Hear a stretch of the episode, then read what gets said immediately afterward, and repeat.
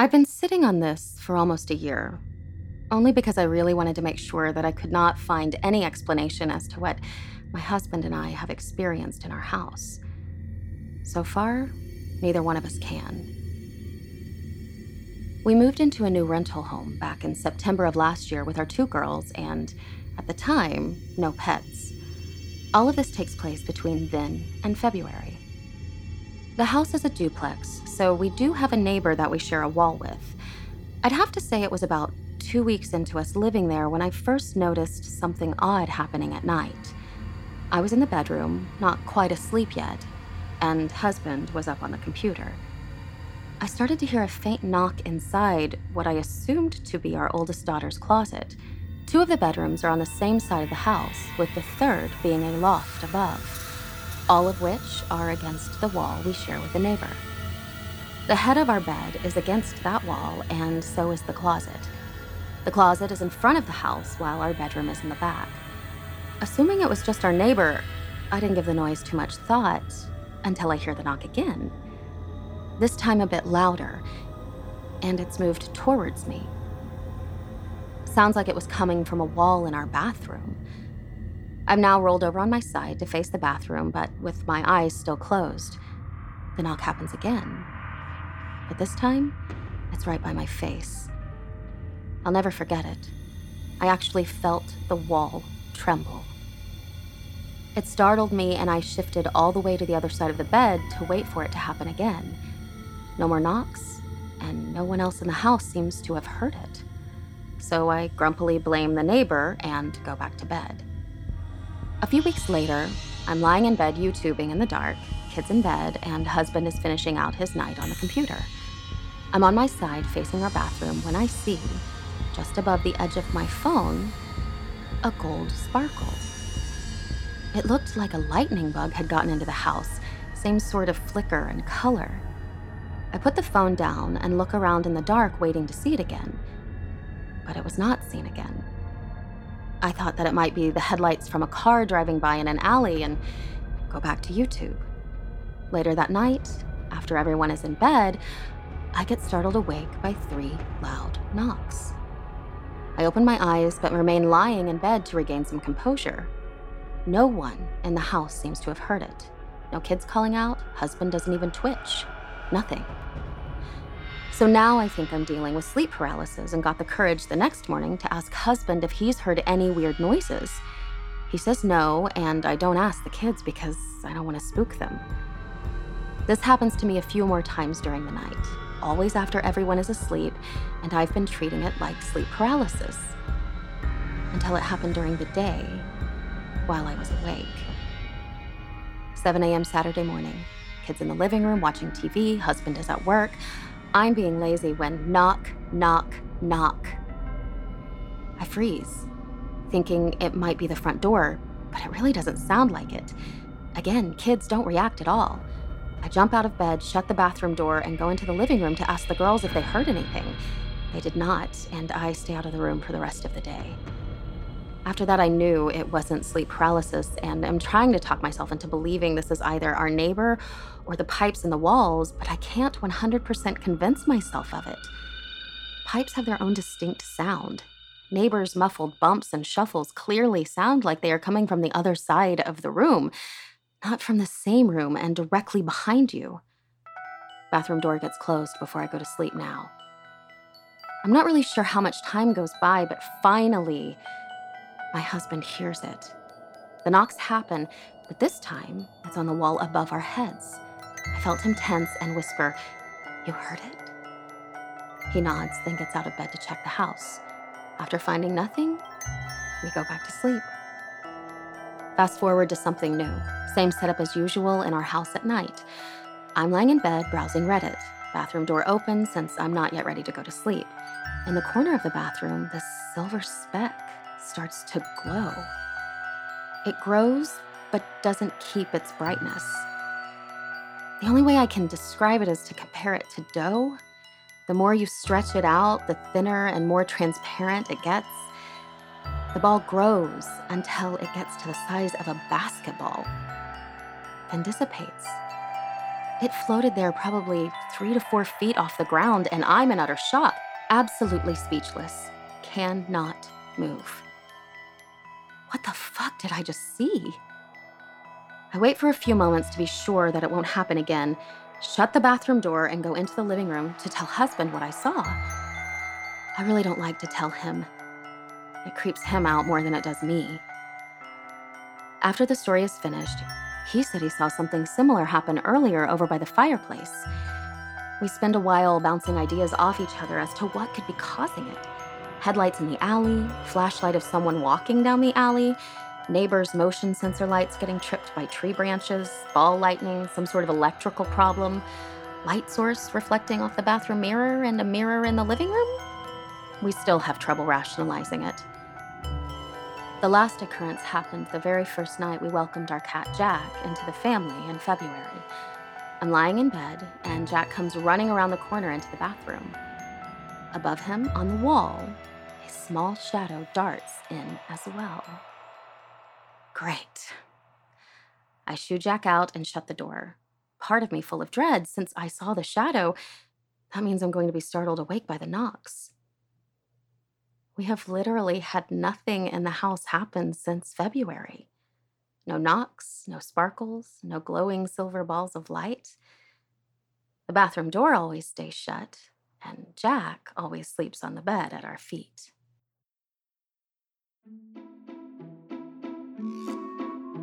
Hi, I'm Jamie Markey.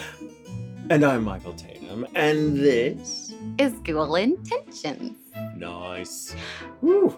Thank you, Elizabeth, for yes. that story. It was really fun to read. Your reading of it was great. I Thank had you. chills. It was such a splendid, dramatic reading.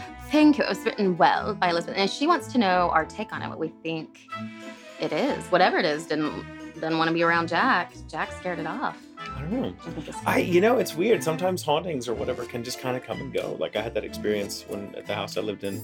For years, like ten years, and I think every few years something, it was like stuff would just pass through. Yeah. But didn't really stick around. Right. So we'd have like a few weeks or months of activity and then nothing for years. Mm-hmm. So it's it's not unusual, at least in my experience, to have hauntings that just kind of, that are just random and localized right. and then never, never appear again. Right, yeah. But I have no idea what it could have been. I know. Like, it's I, so I, I get the you there. The knocking and the threes, the knocking and threes. Yes, and I, which is kind of a, that's a... That's a, that's a common thing. That's a theme. And the the the the light, the the weird globe of light. Yeah, what, that goes to the basketball size, which yeah, is very similar to some of the stuff we talked similar, about in Arthur. So I don't know. I don't that know. That is so cool. It was, I mean, I'm glad it's not happening anymore. Yeah. But, but man, I'd give anything to know what it was. And I love, though, that they tried to come up with other things to explain it away, you know? Right. Rather than and just going, didn't just settle on it like, oh, yeah, it's obviously just a light bouncing off of light, bouncing off a mirror. It's clearly, it's Venus. Right, yeah. It's swamp gas. It's, yeah. It's a weather balloon. It annoys, it's yeah. annoys me so much when someone who wasn't there is like, let me tell you what you saw. Right, right. Like, mm. But, uh. Let me mansplain. Yeah. uh, let me make you rage unnecessarily. How about that? Mm. Uh, so you know you're raging because of hormone slap. Yeah. uh, don't give me something to rage about.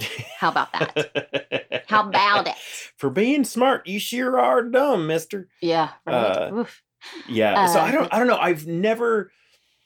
I can't think of a time in my life where I've experienced a light. I don't. When I've seen lights, it's always been like shimmerings or something like that. I've never seen an orb that I that I can remember. Um, I'm not really big on belief in orbs and photographs and stuff. I, I think they're just, yeah. they, they don't Im- to, they don't impress me. It and, has to be. It don't impress me much. uh, uh, uh, but uh, if I saw an orb like actually floating, you know, in the bathroom yeah. or something, I'd be like, okay, that's that's different. that's different. If there's an orb in a picture that like is halfway behind a chair or is casting its own shadow.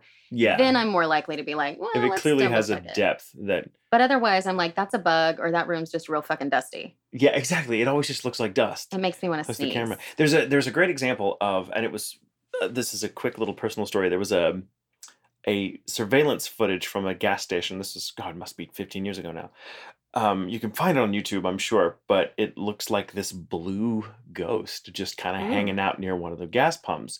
And it's very I know uh, what you're talking about. vague and um, shimmering, and it's clearly blue. It's got a blue tint, and it just looks like this vaguely humanoid shaped like cloud that's just kind of darting around over near this pump.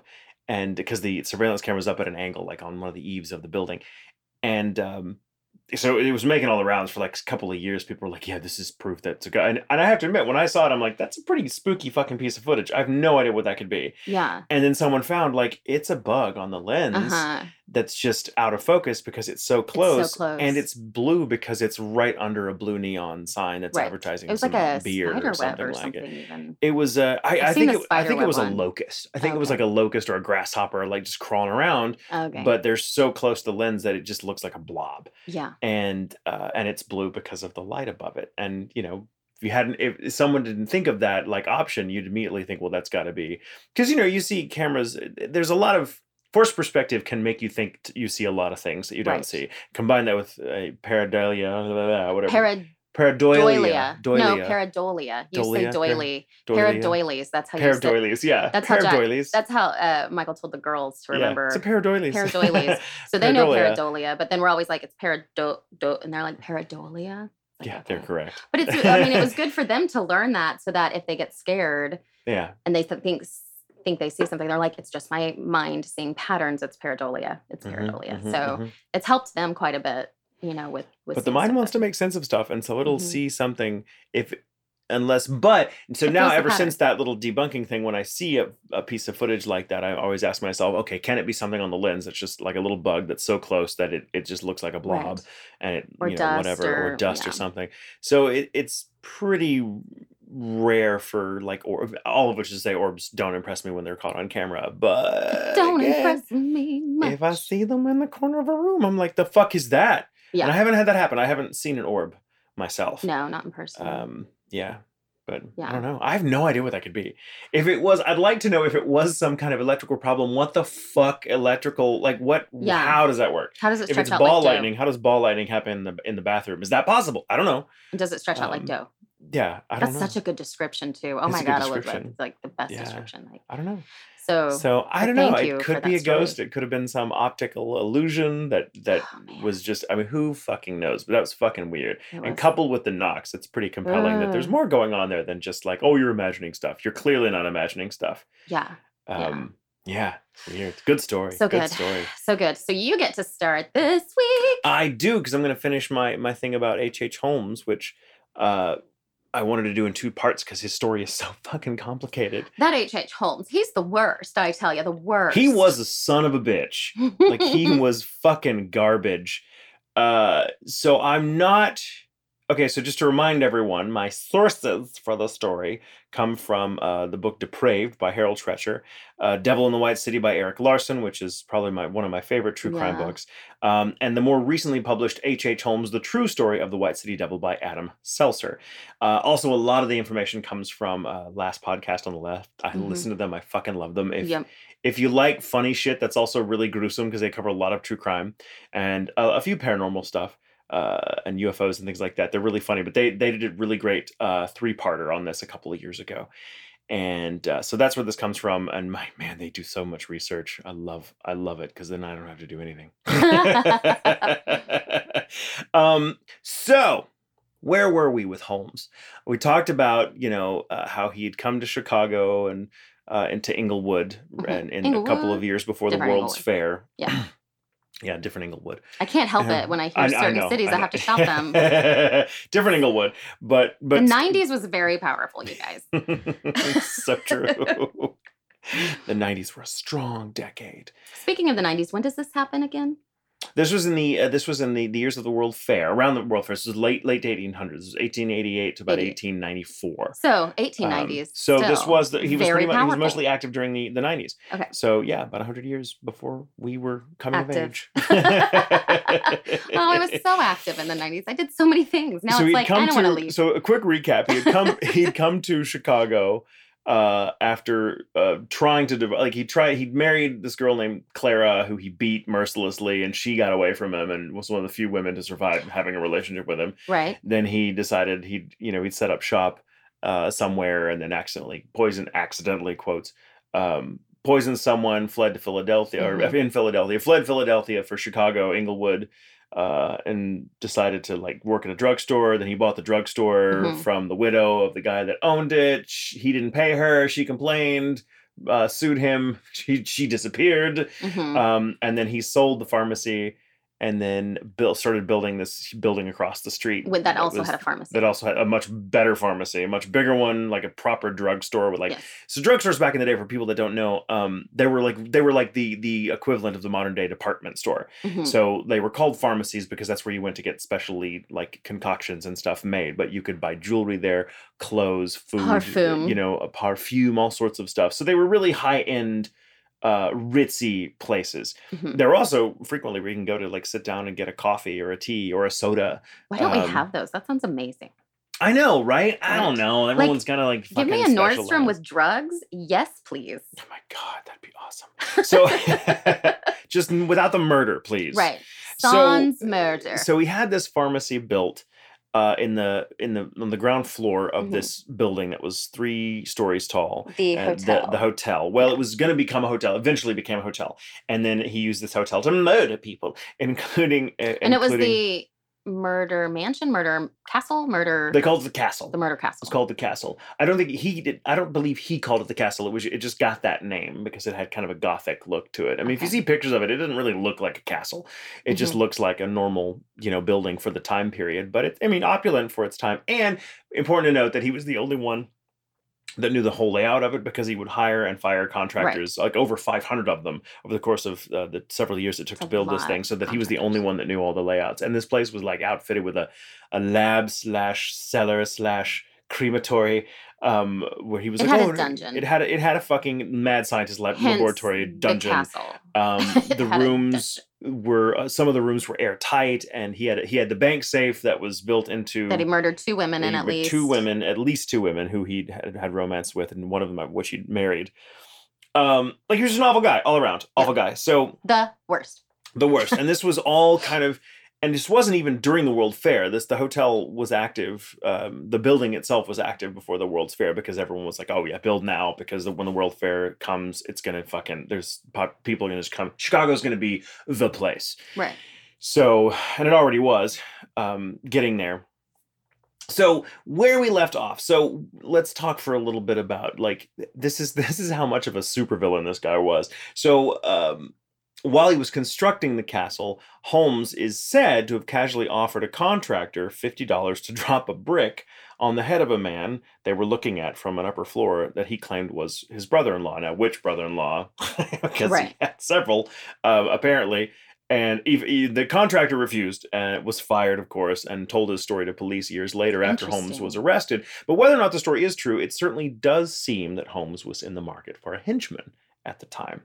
Now... Um, it's not known that he was even talking about his actual, any of his actual brother. Mind you, he was a bigamist. He was already married to two women mm-hmm. because Clara he'd never divorced. He tried to divorce her, and when he tried to sue her, because you had to sue for divorce, and you couldn't just file and be like, whatever. It was really hard, and he tried to prove that she was unfaithful, and the judge was like, nope, threw it out. And so yeah. he's like, fuck, I'm still, well, fuck it. She's off in Colorado or wherever, and so, or Minneapolis, I think. And so I'm just going to marry another. So he married Myrna. Uh, murdered Belknap and then killed her and then whatever. So he was a bigamist and oh my God, this guy, and he was still, and he would romance women on the side. I mean, he just couldn't fucking, and he would get bored with them. He'd get bored with them and, and immediately and often he'd just be like, well, I'll just kill them.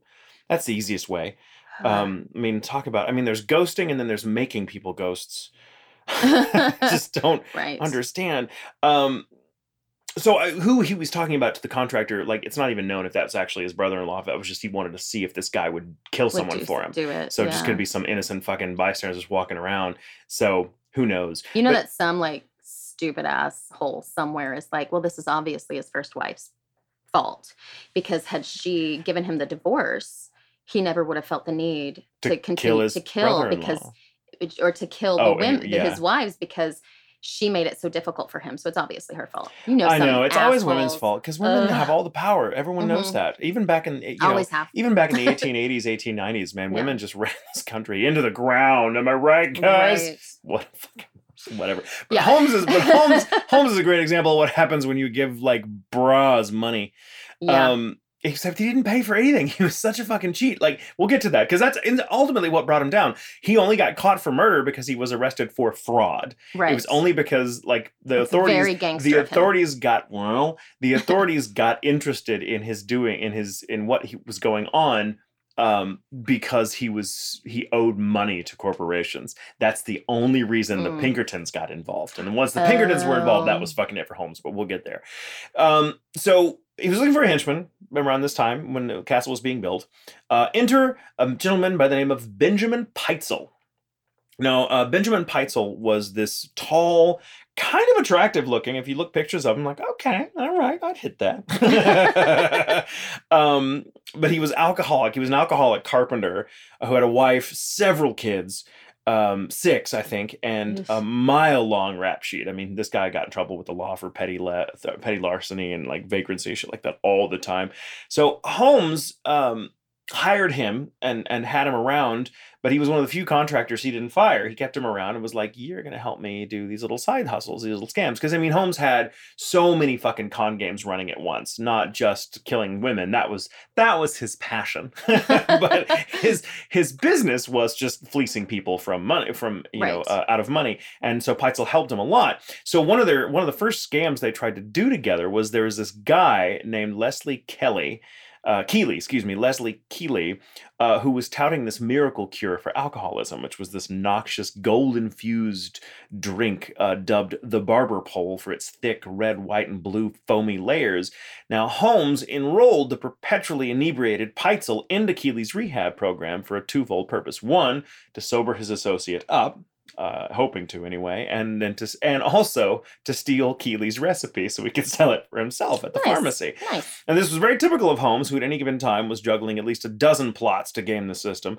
Uh, for all his sinister cunning, though, Holmes was every bit as subject to the flummery of his fellow conmen as his own marks were to his. Peitzel returned empty-handed, uncured about, of his addiction, and none the wiser as to Kelly's ingredients. He did report, however, that in Kelly's employ was a woman of singular beauty, a woman named uh, Emeline Cigrand. Now, we talked about Emeline. Um, yeah. Sorry. Emeline was the woman that uh, that died in the safe that that left her footprint on there, right? But this is how Benjamin right. Peitzel, yeah, was one of the more tragic. Because like there's no, it's just terrible to think of her like suffocating. She's so in there. Pretty. Put her in a. Safe and suffocate her. Well, I mean, he Holmes struck up a correspondence with Emeline, uh, offering offered her a job as his personal secretary. She was charmed by this because he was very charming and an attractive guy. It was the mustache. The mustache just mustache. Women were like that mustache. Oh my goodness! I just picture him walking around like underneath his waistcoat, his opulent waistcoat and ascot is like a, a t-shirt that just says "Mustache rides free." Yeah. Um, yeah, definitely. And women just being like. Mustache rides and they're free? How can I say no? I'm so offended. So uh, the pair struck up a romance, as we know, when the magic was gone. Holmes grew inevitably bored, as he always did with his women. Uh, he made up his mind to kill her. Now, what I didn't talk about last week, because we kind of ended with Emeline Cigrand, um, the ruse adopted to get away with it was especially cruel. Holmes proposed to her. When she gleefully accepted, he instructed her to write out a slew of wedding invitations to friends and family, insisting she refer to him in writing as Howard.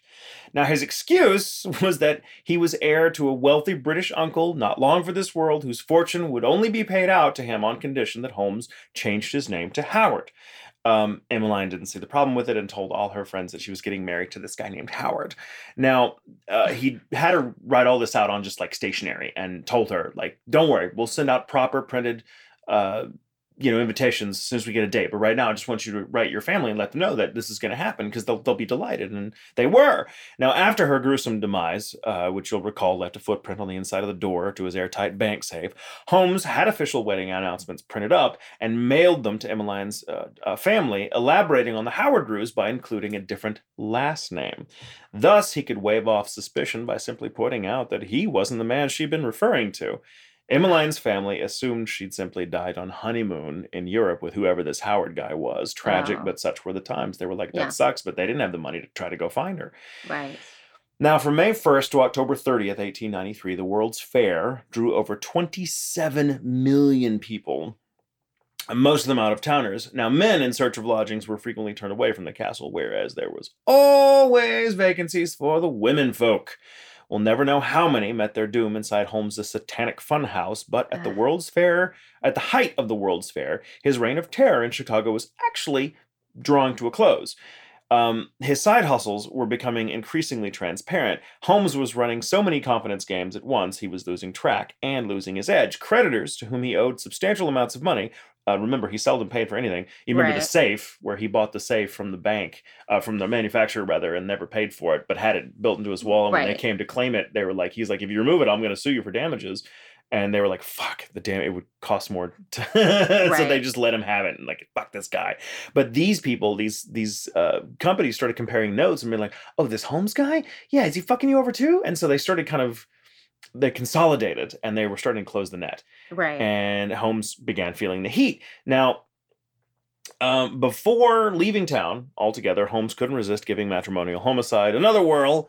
Uh, Minnie Williams was a failed actress from Boston, and heir, along with her, an heir rather, along with her sister Nanny, to a sizable Texas oil fortune worth about three point five million dollars by modern day reckoning. Oh, that's a lot. Um, that's a but, lot. I mean, such as Texas and oil. Yeah, and especially then. Yeah. Um, now, by all accounts, the homeliest of Holmes's ill-fated conquests, Minnie was also not the sharpest tool in the shed. Clearly, Nanny was the brains of the Williams sisters' outfit. Now, Holmes's ego wasn't quite blown up enough to make him think he had a shot at the Williams' fortune, but Minnie did own a valuable plot of land in Fort Worth, Texas, where mm-hmm. Holmes set his sights on building another murder castle, only oh. on a much grander scale.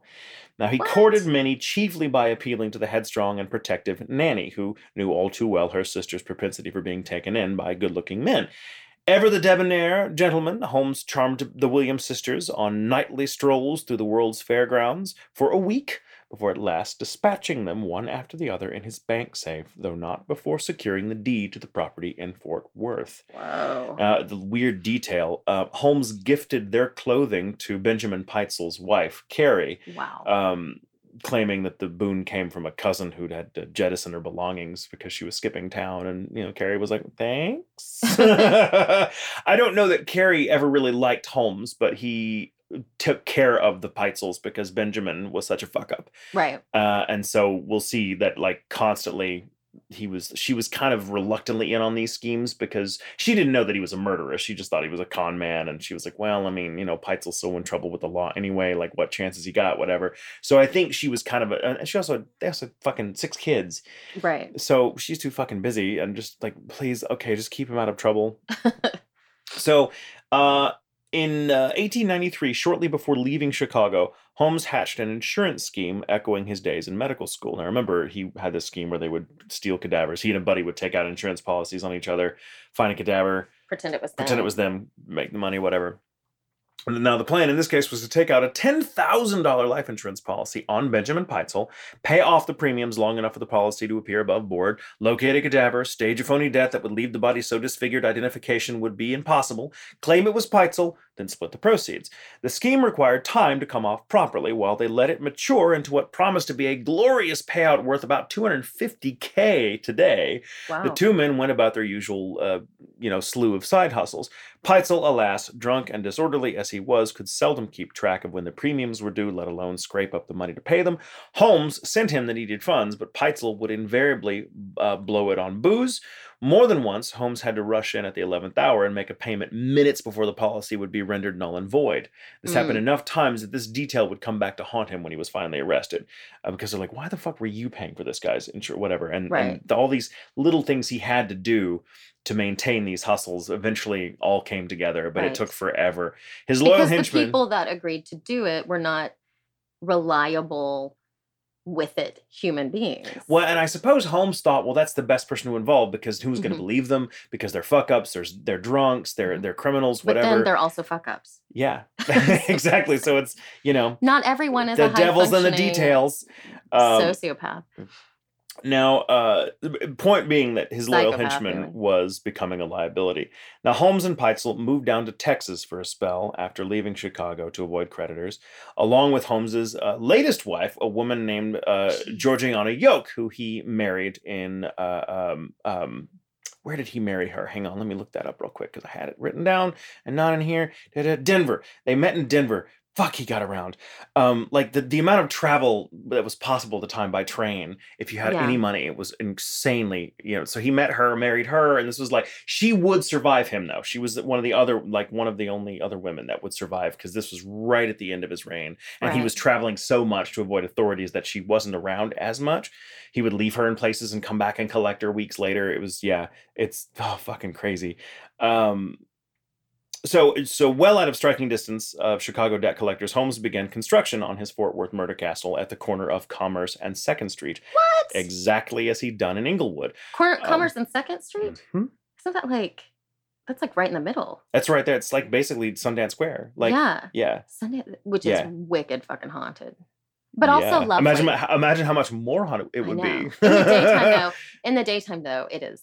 Lovely. It's a it's gorgeous a place. I love area. Downtown Fort Worth. It's so, yeah, it's so nice. It's very Texas, too. Like, yeah. I love Dallas, but Dallas doesn't really feel Texas mm-hmm. to me. I it mean, just feels like city. It just feels like a really cool city, yeah. and there's a lot to do, but there's nothing really about it that speaks Texas. But Fort Worth, te- te- Texas, fucking yeah. cow town.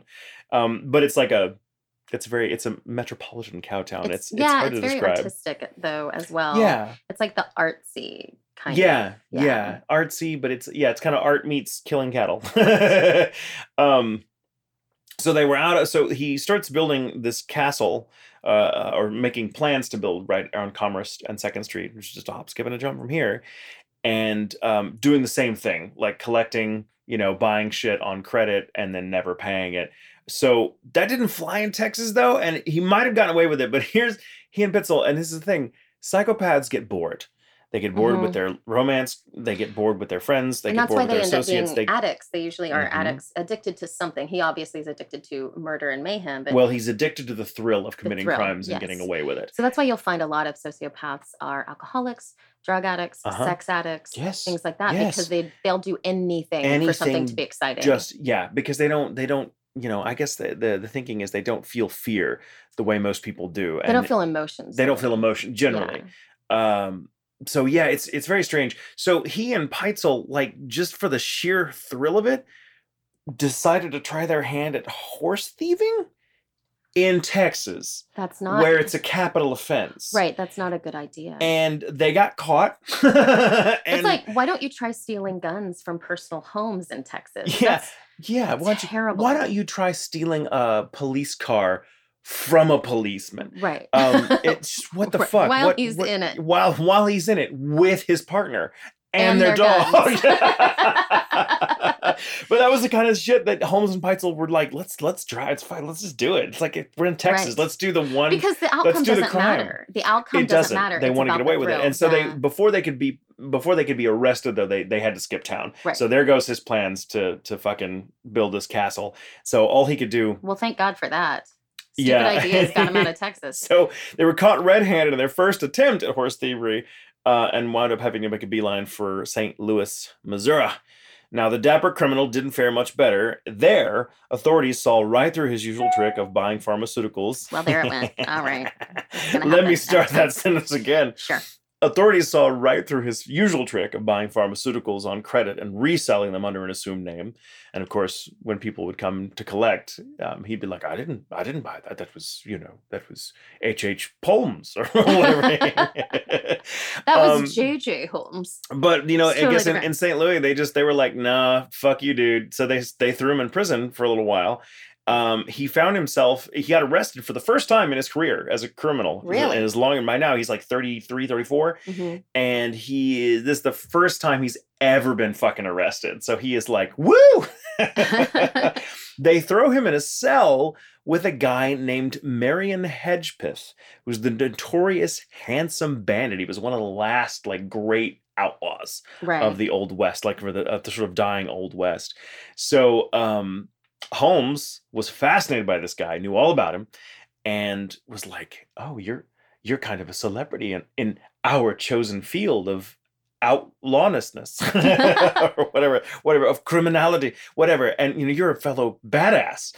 And so he was like kind of telling Marion about this. So he thought he really wanted, he seemed to really want to impress this outlaw. But the two men couldn't have been more opposite in temperament. Like Holmes was very dapper and he was Um, the guys on Last Podcast on the Left compare Holmes to, like, the Penguin. Because he's got, like, all these gadgets, and he's got the dapper look, and he's very well-spoken, and, and um, you know, he's like a, an attractive penguin, I guess.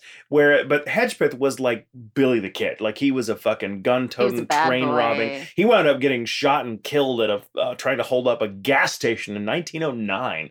Ow. Like, that's an old gas station. Yeah. Um, like that was sounds like it was one of the first, and he was like, right. I'm gonna hold it up. Yeah. See how this goes. It's new. Sad. It's a new business. Okay, that's different. Let's so he's it. trying so but but he was really famous. And mm-hmm. of course no one knows how good a criminal Holmes is because he's gotten away with it for so long. Right. That he's, you know, I imagine he's sitting in the cell with this with this guy, the handsome bandit, going, you know, people, you know, I, he needed to impress him. So he told him about this insurance scheme he'd been cooking up, involving Benjamin Peitzel, mm-hmm. uh, and that they were letting the policy mature. And he was like, I will let you in on it to the tune of five hundred dollars if you can put me in touch with a local lawyer here that would be willing to kind of be our fence, to broker the deal. Right. He needs to be corrupt. So clearly anyone you know that you can. So he, Marion, was like, all right, sounds good. I can use five hundred when I get out of here. Right. So, um, he led uh, uh, um, Hedgepeth, let's see, got five hundred dollars, was was promised five hundred dollars for putting him in touch with this lawyer. This lawyer's name was Jeptha Howell. The fucking names on these people. Jeptha. I, there's a name I want to combat. Jeptha. G E P T H A. Um, now, Jeptha was real enthusiastic. He was like, the cadaver angle is fucking brilliant. I'm all in. He's I like, who it. would they love? It's perfect. That gets foolproof. And so, um, now. It didn't work for you before, but so he was it's in a, surely so, going to work now. So once Holmes made bail, and he did pretty quickly, um, you know, this this uh, Jeptha Howell, uh, Jeptha Howell, this Jeptha Howell guy, like, bent over backwards to take part in it. He was like, let's do it, let's do it, let's do it. And he would later back out because he was like, no, no, no, the authorities are sniffing around. Fuck that, no, bye. Now it's um, getting weird, so. Now, mind, now remember, the scheme was for, well, I'll get to that. Okay, so Peitzel had, meanwhile, moved his wife and children to Saint Louis with them uh, while waiting for the insurance scam to mature. Now, Holmes uh, set him up as a patent clerk slash kind of amateur inventor. The plan was to arrange an explosion in Peitzel's workplace in Saint Louis or wherever, while Peitzel was secretly out of the country and a fresh cadaver was in his place where the explosion was to be. Now, before uh, setting out to catch his boat overseas, Peitzel told his children not to believe reports of his death. His wife, Carrie, of course, was in on the whole scam and coached the children to play along when the day came. Of course, they didn't have a day set. They didn't know. It could be weeks, could be months. It just depended on, you know, when they could get all the shit together to make this look right. Two months after leaving Saint Louis, a body burned beyond all recognition and reported to be Peitzel's turned up in a rented patent office in Philadelphia. The bedraggled would-be inventor, who'd uh, been tantalizing neighbors with talk of a new self-propelled saw he was in the process of perfecting, had apparently lit his pipe too close to a vat of volatile chemicals. Despite like. his last words to them, Benjamin Peitzel's children actually thought he was dead. He was drunk, after all, prone to saying all kinds of crazy shit all the time. The command to ignore reports of his demise was, they assumed, just one more cockamamie off-the-cuff remark in a long line of booze-fueled bullshit. His wife, Carrie, however, took comfort knowing her man was across the ocean, living it up in London, uh, but let the children mourn, thinking that it would help sell the scam to insurance adjusters right. if people started asking questions. So she just kind of like, eh, I'll just let them. And when they reunite with them in a few months' time, when we catch a boat to wherever, the idea was to, for him to come back to, into Canada, and they would meet him there. And then she'd be like, surprise, kids! Like, that doesn't fuck your kids up at all. The only problem was that uh, the kids were right. It was Peitzel's body. Uh-huh. Um, tired of Peitzel's drunkenness and yeah. worried that the faithful henchman would blab to the wrong person about their many misdeeds, Holmes forewent the cadaver and simply cut out the middleman by using Peitzel himself, knocking him out with chloroform and staging the explosion around his unconscious body. The next day, I Holmes... I wouldn't be surprised, though, if it was just like, it actually happened that way and he he accidentally killed killed himself. You know what I mean? The way as well, Holmes as had Holmes had some things to say about it when oh, it came okay. to light. Right. Uh, don't we're not done. Okay, don't worry. Right. This this was the beginning of his undoing. Okay. Uh, also, but also the beginning of of his worst crime spree mm-hmm. uh, as a murderer. Like the next oh, day, it's, wor- it's not even. It gets worse. Yet. Like the murder okay. castle is just the icing on the cake. Okay. It's what he's most known for. But like what he's going to do in the next few months is so much before he's finally caught is Jesus. is awful. Okay. Um. So the next day after the body was found, Holmes caught a train to Saint Louis, where he collected Peitzel's oldest daughter, Alice, uh, and brought her back to Philadelphia to identify her father's body. Now, um, in his mind, and, and he convinced the family of this, Alice was more optimal than Carrie, the wife, because Alice thought her father was actually dead, so her reaction would, right. would read better. So, he, I mean, this, he was an actor, that's what he thought about. Now, so naturally, there was more to it than that. With Peitzel really dead, there was no point giving his brood a cut. In mm-hmm. fact, that had never been the intention. Carting the what? eldest daughter to Philadelphia was just the first stage of a long, drawn-out process whereby Holmes intended to make a clean break and murder his deceased colleague's entire family. Shit, that's so seven more people. Seven more people. Okay. Children. Yeah. And, and wife and children. After Alice positively I D'd Peitzel's body, Holmes went back to Saint Louis, Uh, left Alice in Philadelphia, and warned the widow Carrie that suspicious insurance adjusters were beginning to ask questions. What needed to be done for safety's sake, he said, was for him to take two more kids off her hands. Very simple. He's like, because if they come around, they're looking for a family of, like, they're looking for six kids. Mm-hmm. So if you've only got three or two, whatever, then who are you? They don't, whatever. He's like, so give the kids to me. I'll take him on a trip, and we're all eventually going to meet up in Toronto. I'm arranging for Benjamin to hop a boat from London, where he's been laying low. He's going to come back, and we're all going to meet up in Toronto together. But we're gonna, I'm going to kind of take you. So he he got these two. He's got he got three more of the children, uh, two more of the children. So with Alice uh, and then two of the other children, he had three with him, right. And then he would come back and get her and send her on a certain way. And like he was juggling this this. all this trip to the Midwest and upper parts of Canada for months, basically to throw people off the trail while yeah. he was getting them separated slowly and surely. Mm-hmm. And it was so, so for the next a few months, Holmes schlepped Howard, uh, the youngest, Nellie, and Alice, the three children, uh, across the Midwest, checking into hotels under assumed names, sometimes claiming to be their father, sometimes claiming to be their uncle, always giving hotel staff a different story, not because he couldn't keep things straight, but to breed confusion and obscure their trail. Now, one thing that did give him away is he always was dressed to the nines because he was... Yeah. H H. Holmes. He's like, motherfucking H H. Holmes. The narcissist in him couldn't. Yeah, but the yeah. kids looked like shit. The kids looked like, you know, the kids were dirty. They, their clothes were threadbare. I mean, they were a poor family, and he made no effort to, you know, help right. them. In fact, at one point, when the weather started turning a little cold and they needed coats, he was like, eh, I could buy you coats, but... or I could just kill you. Um, like, it literally got to that point. So, and now at the same time that he was moving all this around, he was all moving back and forth, escorting Carrie, the wife, uh, Carrie uh, Peitzel's right. widow, um, into Toronto, and uh, kind of in this roundabout way, where he said he arranged for her and the kids to reunite with each other and with Peitzel. At one point, he had Carrie staying at a hotel in Detroit, mere blocks from where he was keeping the children, completely unbeknownst to her. Also completely unbeknownst to his other wife, Georgiana, who was staying in a hotel just a few blocks from there. Oh, my God. This is how much he was doing. So, like, because he was keeping up appearances uh, with his with his latest wife, whom he had believing they were on a kind of staggered honeymoon. Like, okay, we're going to go where he's like, the end goal is we're, I'm going to take you to Niagara Falls. But in the process, let's, but I have to, but I have to do, he probably would have, right? He, if he'd made it, he would have probably, yeah. but his, he told Georgiana, like, we're going to, we're going to go to Niagara Falls. But in the meanwhile, let's take the, let's take a kind of scenic route because I need, I have this business I'm running called A B C Copier. It's supposed to be like the first copy machine. Which I imagine was like, I can't even imagine. It's like, it's really just filled with knives. Right. Um, it's a murder machine. It's like it copies it out. Oh, the reds come out so well. Right. It copies um, murder.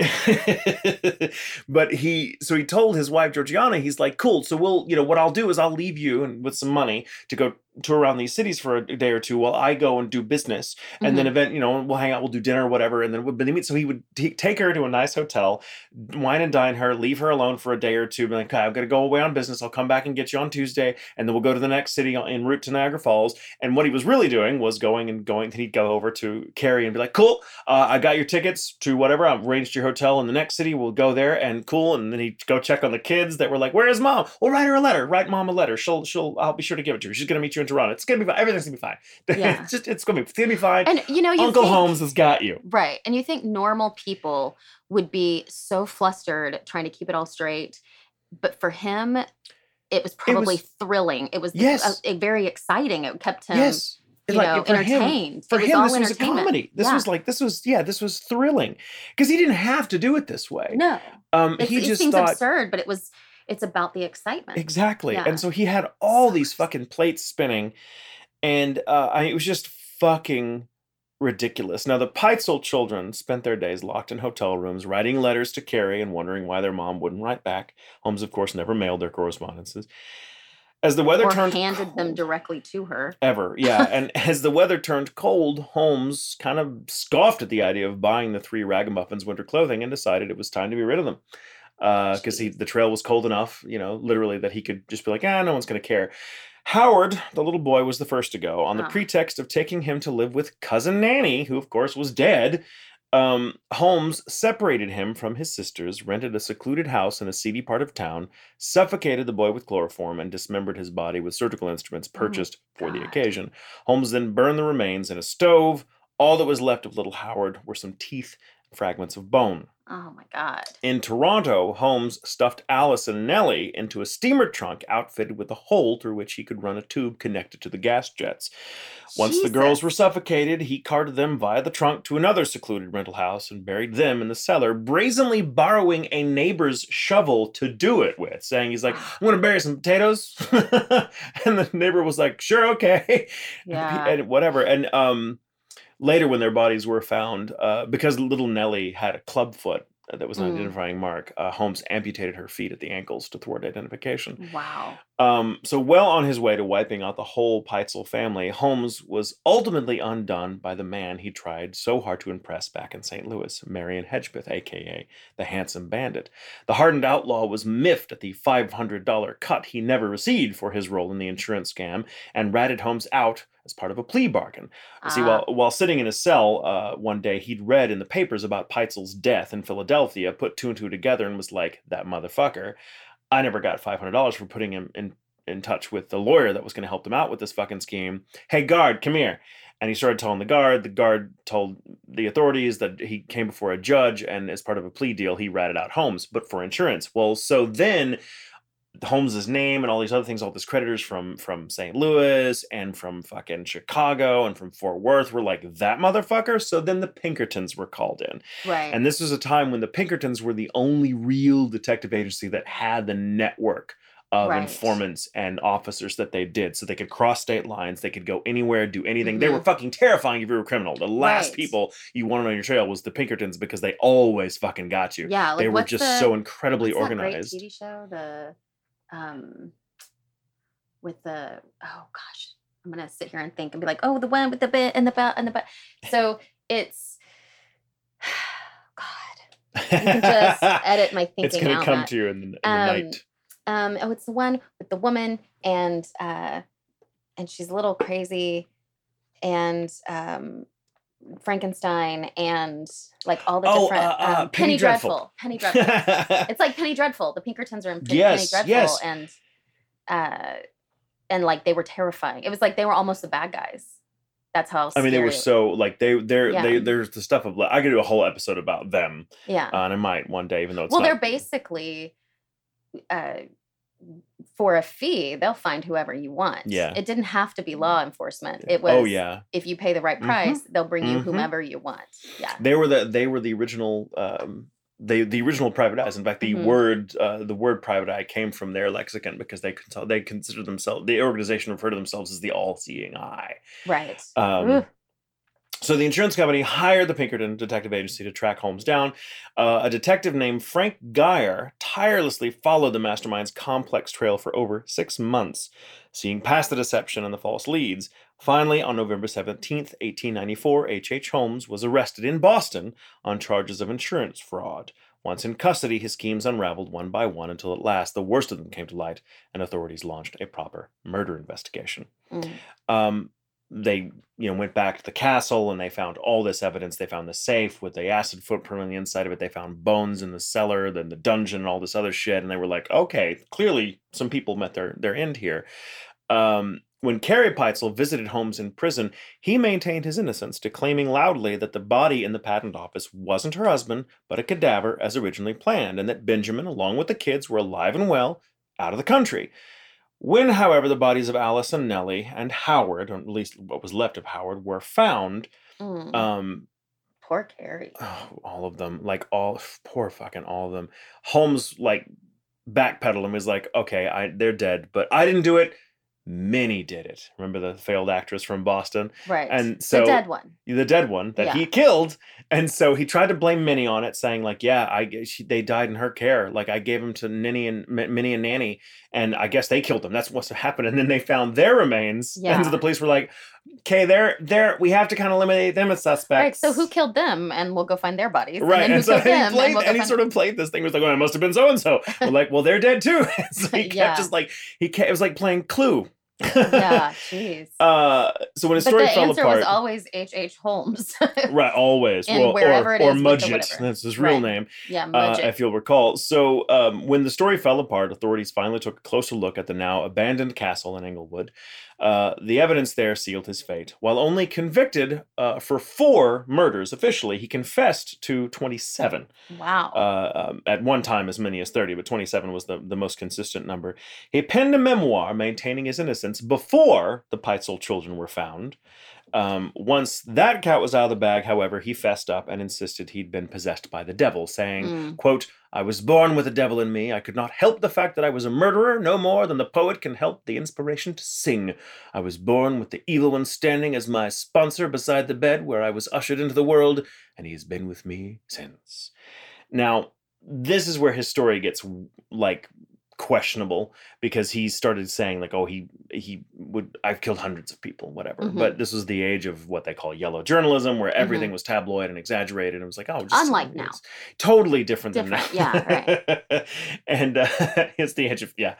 Uh, so it's, there is some, and especially with a more recent book written by Adam Seltzer, H H. Holmes, The True Story of the White City Devil, Had, there's there is some evidence to suggest that like his killing of the Peitzel children and, and of the women that he married uh, and, or loved and, and, and then murdered, what if that happened?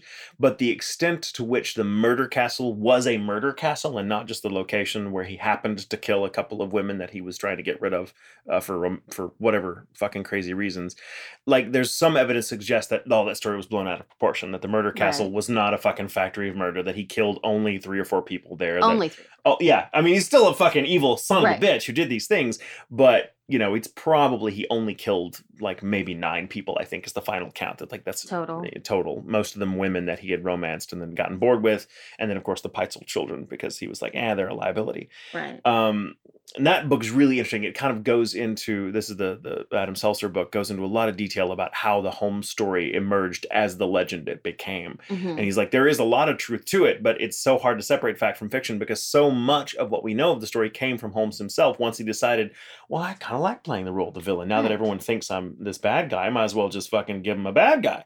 Yeah. And so he starts saying, yeah, I murdered people in that castle and whatever. It became thrilling. But, he's got to make it thrilling. But before he started doing that, you know, there's somewhere, it's it's like before that, he said he was innocent and he was like, no, I didn't do it. You know, I then he's like, well, okay, I did that, but I only killed a couple of people. All these other people you're saying I killed, those are the bones in the bones in the cellar that you found were like just there. Uh, because I was, I, I stole bodies and I was, you know, from the morgue and I was going to sell them to medical uh, supply companies. What that's, that's what I do. That was part of my scam, and that's illegal, but I didn't murder those bodies.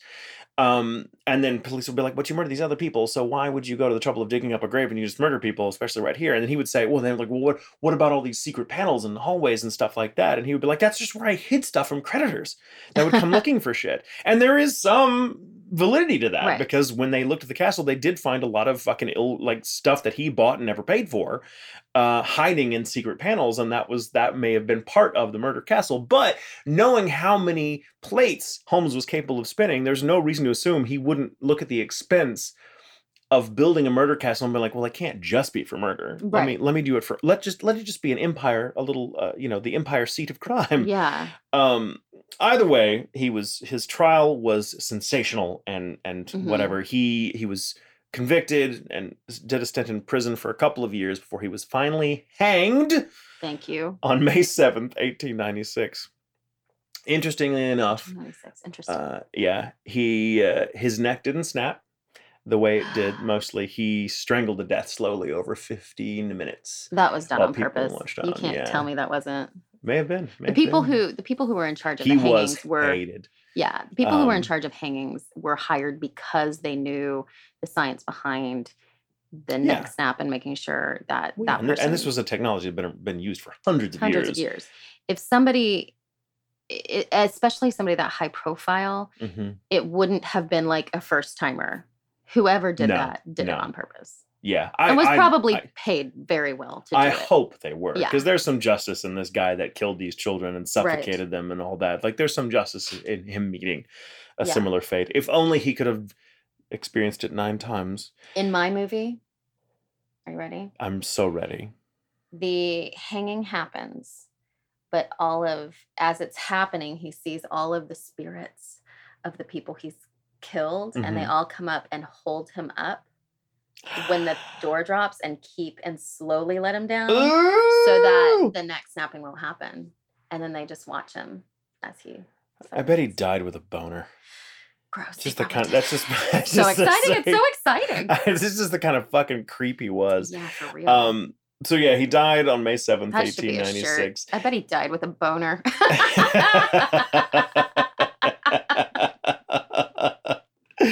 um, an unknown arson burned a large part of the castle in eighteen ninety-five. Um, a post office now stands on the old spot. Ghost tours of the basement are available and regularly given by appointment. Some people do claim... Uh, to see things there, but there's nothing terribly substantial, like nothing like there's there's nothing that's, it's all just kind of stories of people going, yeah, we were there and I felt a chill and whatever. I'm like, hey, I'm sure the energy is very fucked up there. Um, yeah. But one last detail that I thought was gruesome and, and a good way to end the story was during their investigation, police interviewed the castle groundskeeper, a man named Quinlan. When asked about the goings-on in the Englewood House of Horrors during his tenure, the man told them that his dapper employer simply forbade him from ever cleaning the third floor, that he knew nothing. Years after Holmes's conviction um, and and execution, Quinlan committed suicide by drinking strychnine. The note he left was only one line, quote, I couldn't sleep. Whoa. And that uh, oh, that's creepy. Is the story of H H. Holmes. Very well done. Mister Mudgett, the son of a bitch who a made a lot a of bitch. Ghosts. Yeah, yeah. Yeah. Great story. Mm-hmm, mm-hmm. Man. Ooh, I highly recommend any you guys check out those books I mentioned and the the last podcast on the left. They're just awesome anyway. Like they're right. really loud and funny. Mm-hmm. But so if you like loud and funny and gruesome, psh, check them out. They're Done. fucking they're flawless. Yeah, they are great. Yeah. They're great. Um, well, my story is also uh, uh, a crime story. Yes. But before we do that, I need another beverage. Yes. And also to pee. Yes. All right. Are you ready? I'm so ready. I'm so ready. I'm just so, so glad to get H H. Holmes off my chest. I now want to hear about someone else's disaster, tragedy, crime, whatever. Right. Okay. So this is a story of the Greenbrier ghost. Oh, yeah. Okay. Okay. So, of course, Wikipedia, thank you. hollow hill dot com, Prairie Ghosts oh, is always good. Mm. Writings by Katie Letcher-Lyle and murder by gaslight dot com, Ooh. Which is a good uh, crime one. Murder okay. by Gaslight. Ooh, I have to yeah, check that nice. out. Um, Elva Zona Heaster was known as Zoni in some accounts, but we're going to stick with Zona because I prefer Zona. I and like Zona. I'm the one telling the story. So I'm sure she would appreciate being I had Zona. Originally done it as Zoni. It just doesn't, I don't know, feel it just, right. To modern ears, Zoni just sounds just weird. Like, why would you do Zoni instead of Zona? It doesn't make it any shorter. Yeah, Zoni. So it may have been a dialect thing too. It could have been. It could have been. Yeah. This is an this is an Appalachian yeah. story. Zona. Yes. Okay. So Zona was born in Greenbrier County, West Virginia, probably in eighteen seventy-three. Mm, mm. The census had her listed as seven years old in eighteen eighty. So that's the general accepted year. However, and spoiler alert, she does die. Uh, you mean she's not still around? She's not. Um, I do know this story, actually. Right. I know I know of, of, it. of it, yeah. yeah. Her obituary and tombstone have her birth year listed as eighteen seventy-six, uh, but it's generally accepted that she was uh, born in eighteen seventy-three. But mm. years and stuff is very They just weren't as specific back then. So oh, they weren't. I mean, there was no there was no point to be right, right, back right. then. Uh, so, thanks to this kind of record keeping, there's not much information available about her early life, but we do know that she was raised near Richlands, West Virginia, was one of nine children, and Oof. she was considered one of the most beautiful women in the county. She was she was very popular, very well liked in the county. People knew who she was. And her first boyfriend was a man named Albert Carr, who later married twice and named his two daughters Elva and Zora. So oh. he apparently still had her on his heart. So sad. Um, and sweet, I guess. So on November twenty-ninth, eighteen ninety-five, Zona gave birth to a little boy. The father was George Waldridge. Ancestry dot com has them listed as married, but that may or may not be accurate. George was an unskilled laborer, and the child is listed as infant boy Heaster, not Waldridge. So it's hard to know what the mm. truth is behind that particular story. She may have had the child out of wedlock, but the family told people she'd been married to save face. And yeah. so in some stories, it says she was married to him. Um, and some it doesn't. And uh, there's really no trace of him afterwards. So either way, in eighteen ninety-six, Zona met a man named Erasmus Stribling Trout Shue. Trout Shue just Trout sounds Shue. like a Doctor Yeah. Seuss book. Uh, he was known as Edward and Trout. He told them his name was Edward. Um, nickname was Trout.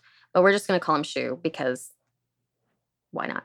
He was because also fuck him. I know where the story's going. I'm telling the story. Sorry, I'm just we're not going to use his first name because yeah, he was twelve years her senior. Shue had just moved to Greenbrier County in search of a new life, working as a blacksmith. After meeting, not long after his arrival, um, Zona and Shue married within weeks, despite objection to the match by Zona's mother, Mary Jane Heaster, who by some accounts was uneasy about the match. Other accounts say Mary had taken an instant dislike to Shue, but the two were desperately in love. So on October twentieth of the same year, they got hitched and began their new life together. One wonders if she indeed had given birth out of wedlock, with the prospect of getting married to a virtual stranger with a job mm. was preferred to never getting married at all. However, he was known as a very handsome, charismatic, dashing man. Mm. So most likely she completely fell for him. Right. And yeah. he's a blacksmith. That's just, yeah. just hot. That's just yes. hot. And that's a picture of them, which I'll put on the Instagram. He's a tra- I mean, he was a good looking dude. He I'd, was a good looking dude. I'd, I'd hit it. Yeah. Three months later, on January twenty-third, eighteen ninety-seven, um, Shue sent Andy Jones, an eleven-year-old neighbor boy who did chores for Zona, to their log house on an errand. Andy found Zona's lifeless, lifeless body lying at the foot of the stairs, stretched out with her feet together and one hand on her stomach. The boy ran to tell his mother and then went to the blacksmith shop to tell Shue what had happened. Shue appeared naturally devastated and headed to his house immediately. Either Andy's mother or Shue summoned the local doctor and coroner, George W. Knapp, who took about an hour to arrive. Mm. By the time Knapp had gotten there, Shue had carried his, wi- his wife's body upstairs to the bedroom, changed her clothes, and laid her out on the bed. He prepared her body for burial, placing a brightly colored scarf around her neck that he said was her favorite. Mm. When the doctor entered the room, Shue was, by all accounts, a mess. He refused to leave his wife's side and cradled her head throughout the doctor's examination. A lot of articles state that the doctor had said Zona died of everlasting faint. Yeah, everlasting or, faint, which is like... And and pregnancy. So just being a woman. but well, everlasting faint's what they used to call heart attacks. Heart attacks, Or yes. heart failure. It was like a yes. very catch-all, like everlasting faint. Everlasting faint. Yeah, that's eighteen nineties for a heart attack. Yeah. Especially for a woman. Mm-hmm. You know, they yeah. it was much more delicate to call it yeah. an everlasting faint. Um, another account, and the one that seems more likely to me, is that the doctor, who only did a cursory examination due to Shue's distress, he mm-hmm. didn't want to upset the poor man more. Mm-hmm. Uh, he decided that Zona had fainted at the top of the stairs and had fallen down them. There was blood found near her body, and it was later assumed she had been pregnant at the time of her death. If she knew she was pregnant, though, she had told no one. On January thirtieth, so... a week or so later, yeah. Knapp wrote on the death record that she had died of childbirth. Which is fucking... Make up your it's mind now. It's weird. Make up your mind. Yeah. Was it everlasting faint Was it childbirth? What? What is? Did she have a heart attack and then have a baby that no one knew about? Like, what happened? Yeah, and where and where'd the child go? Yeah. It seemed like the idea was that she had fallen down the stairs somehow. Right. Um, Zona's body was taken fourteen miles across the valley to her childhood home on Little Sewell Mountain and buried three days later. Some accounts say she was buried the day after she died, but considering she had a wake, that's mm. not likely. Mm.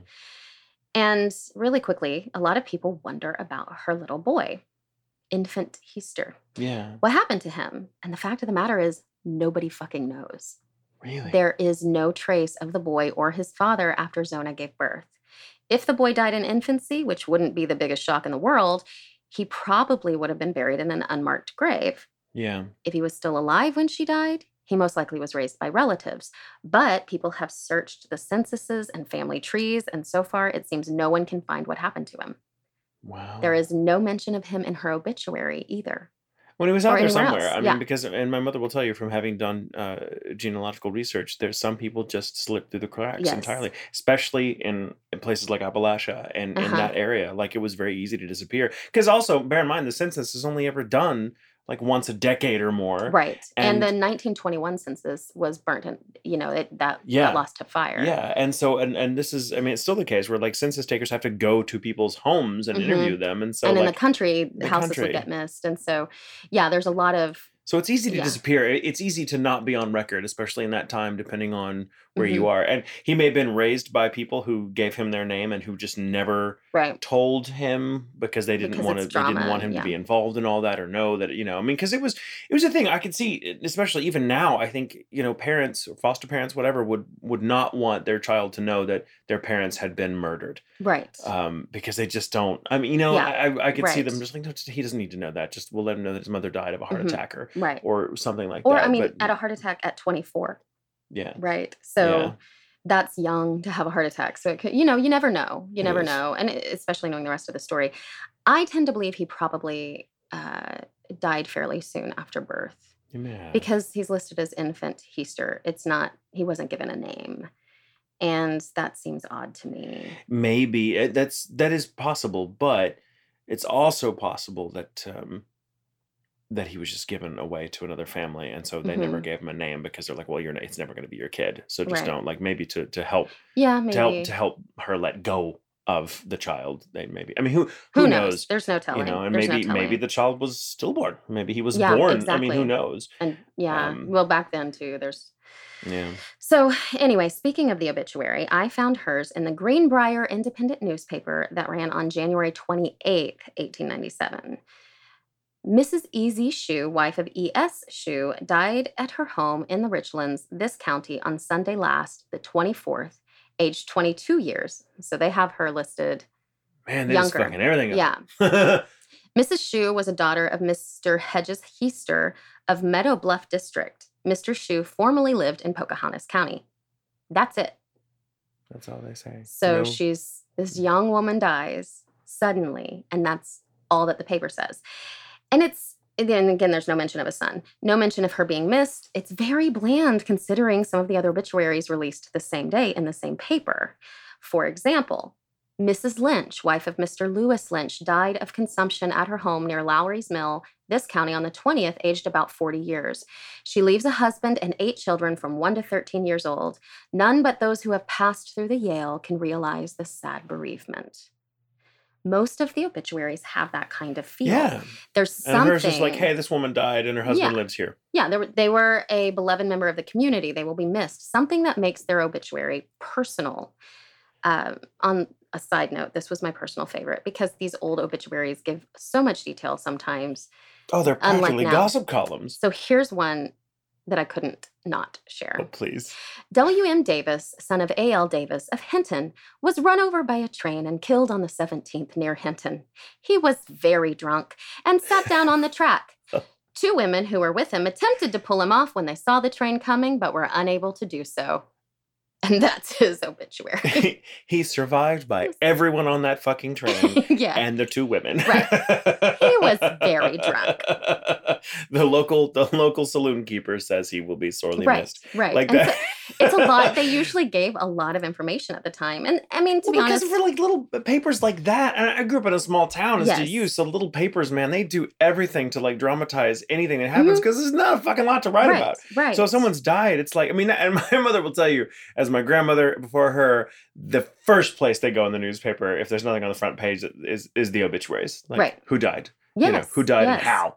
Yeah. And and there's and you know, and, and the language has had to change and get a little mm-hmm. more conservative over the years because there's fear of of you know, people of lawsuits from insensitivity or whatever. Mm-hmm. But back in the day, they'd be like, yeah, let's just, people want to know. Tell obituaries them. Were mainly there to just let people know, like, this person died, y'all. Let me tell you. Right. And how. When you know that she was well-loved in the community, they they liked her. She was loved by everybody. And she yeah. had a history. Like, she'd already, there'd already been drama in her life. Right. Because of the this mysterious child right. um, with this mysterious guy that and just fell off the face of the earth. And even if everybody didn't so, know that, they still knew who she was. And you yeah. know what I mean? So but they would have known that. In a small yeah. town like that, they would yeah, have known that. So the fact that they, they wouldn't have necessarily put it in the newspaper. They might but have something, uh, you know, that she'll be missed or something. It was sudden. I can't or, imagine that some reporter. I can't imagine that some reporter wouldn't have like dug into that story and been like, she survived by we think a child that right. we know she had, and somebody. I mean, and if she died mysteriously, why would they be like, well, why is no one asking questions about well, what happened to her first, or died suddenly, or died even. suddenly? Some it's it's just that. Weird that they left it alone. Right, right. It's exactly. weird that they left it alone. That there was no one there. Is being it something like, that he wrote?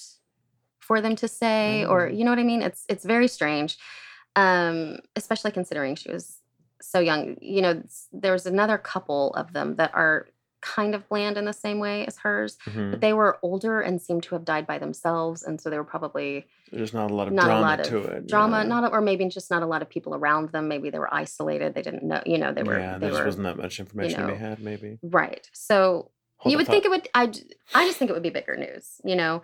Uh, it's more devastating than that. It and does seem odd. What, one of the other minimal, uh, because here's the thing, when we go into these rabbit holes of history, especially when you're looking at an old newspaper, you'll see something and go, yeah. So, you know, for me in this story, there are two family names, um, Heaster, which can be tracked back to Hester, which is a family name. Right. And right. Shue, which mm. is the spelled different version of Shue. And I I found out that those spellings are from different, like one's German, one's more Celtic. Mm. So, okay, great. That's not the same name, but Heaster is definitely uh, part of Hester, which was very strange. So there's that. And yeah. then the other thing, when I was looking at this paper on the same page, there was somebody talking about doing um, a... Uh, Uh, helping raise money to help one of the cemeteries in town mm-hmm. get cleaned up. And the name of that cemetery is the same name as the funeral home that took care of my grandparents and my father's wow. funerals. So it was just very strange. Weird and that's the Hester's, the Hester side. So yeah. it was just very, very and you know, there may be a connection there. It was coincidental. And I was like, it just made me feel like I should be doing this story. Zona so, wants her, her story told. That's right. That's right. Uh, but... Because God knows the obituary fucked it up. That's right. This obituary, though, is also something that struck me and made me go, you know, okay. tilt my head like our dogs do. Um, Missus Livesay, wife of David Livesay, formerly of Greenbrier, died in the hospital at Weston, of which institution she had been an inmate for many years. Her remains were brought to Greenbrier and were laid to rest in the Livesay burying ground. Hmm. So the hospital at Weston, and she hmm. was an inmate there. For years. Caught my attention. Hospital at Weston, also known as the Weston State Hospital, as well as the West Virginia Hospital for the Insane. The booby hats. Yeah. The fact, first of all, the fact that she was even mentioned in the paper is a huge deal because that's where they sent people to forget about them. To be disappeared. Yeah, that's, yeah. Where they, that's where they vanished. Yes. Now, obviously, I dove down and I went fast. I went deep. I went hard. I mean, it's an eighteen hundreds mental asylum. What am I going to do? Not be like, well, let's just look at that a little bit. Let's just take a quick detour here. I wasn't going to not just and look at it. And this is just it. Some random person that, whose obituary was in the paper the same day as Yes, as, as I was looking at through all of the obituaries because I couldn't help myself. So here are a few fun facts. Just since we visited a little bit, there's just a few fun facts okay, about uh, Western Weston State Hospital. It was built in eighteen fifty-nine as an insane asylum. And was also West Virginia's very first public building. It actually stayed a mental hospital until it was closed in nineteen ninety-four. Damn. Yes. And it started to kind of lose its, you know, vigor in the eighties when they were like, maybe we should stop treating people like this. So, yeah, it's really, what was it, Geraldo that came out with his expose of, right. of uh, one which of sanatorium was it? I think it was in Jersey. Yeah, something like uh, that. And it was just fucking awful. Right. It was just awful. Right. Awful.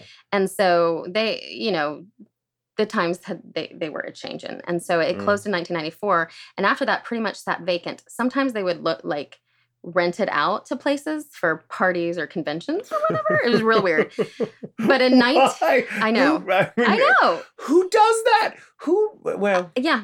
In nineteen ninety-nine, all four floors of the interior of the building were damaged by a massive paintball game between several city and county police officers. I love this. I love this weird little. I know. Sideways. I, how did I story. not? How do I not share that shit? That's amazing.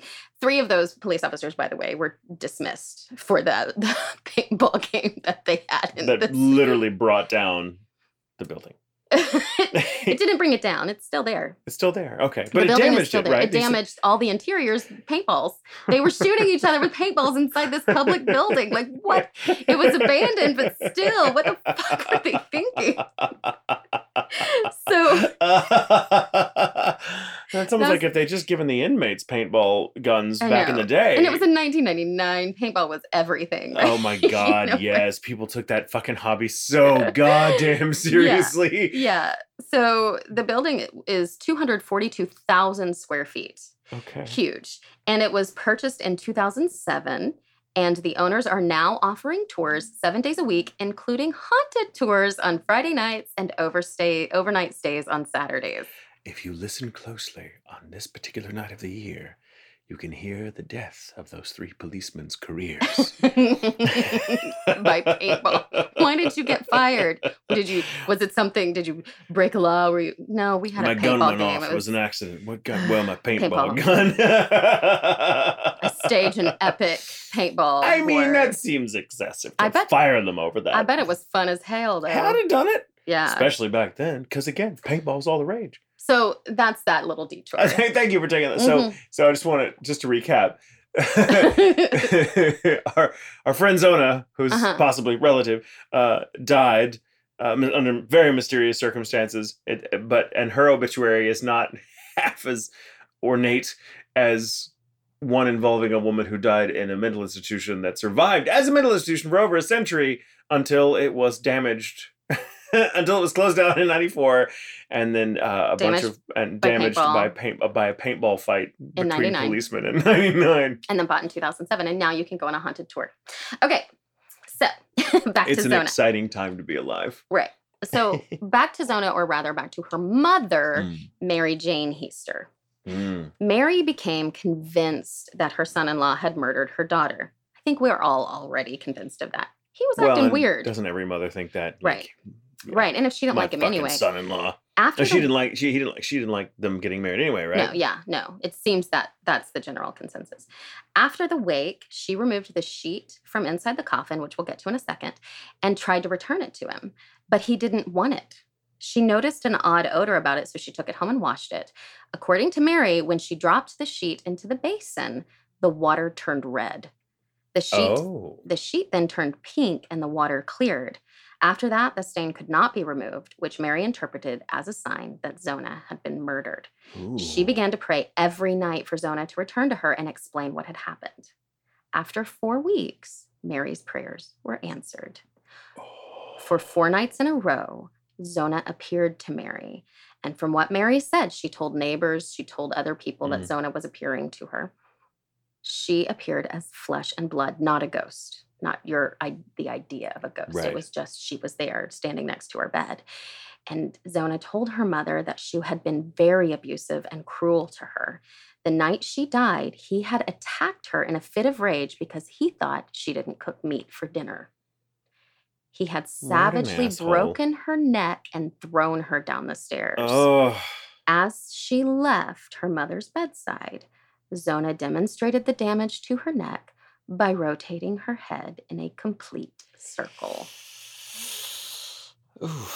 Mary. So makes me think of an owl. Yeah, right. So after those four nights in a row, Mary and her brother-in-law, Johnson Heaster, went to Lewisburg prosecutor John A. Preston, who first disbelieved the story.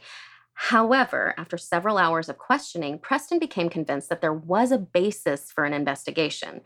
We don't know whether or not he was reacting to the ghost story or he was to the rumblings about town that Zona had been murdered, but he did dispatch several deputies to re-interview several people of interest to the case. Well, and all I had to do was inter- interview the coroner and be like, you didn't fucking right. do basic fucking, you didn't, you had one job. One job. One job. One and job. You put childbirth as but the cause of death. But she was a woman. She, God, she I remember was, in college, God. Anytime you were sick and you went to Goddard, the it, it was like a joke. If you were a woman, you had to go in and be like, I'm not pregnant, because no matter what, if you had a cold, are you pregnant? That was what, it's like what they said every single time. You sure you're not pregnant? It was like you were shamed for possibly being pregnant just for going in. It's like, Jesus. It's like, fucking get off my nuts. Way to, way to incentivize people. Me to take care of my health by right. doing regular doctor visits. Yeah. Jesus Christ. Yeah. Um, so it was, I mean, I think I even went to the dentist and they were like, are you pregnant?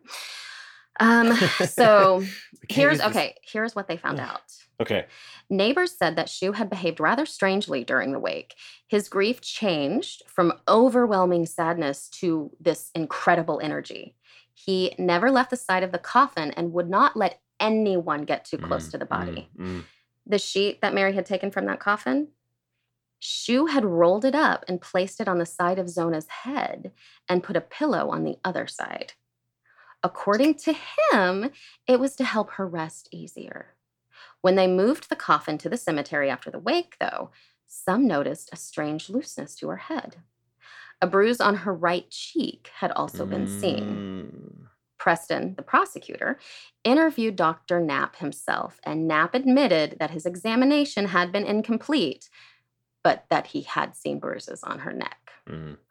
They also found out that Shue had been looking for a new life for a very good reason.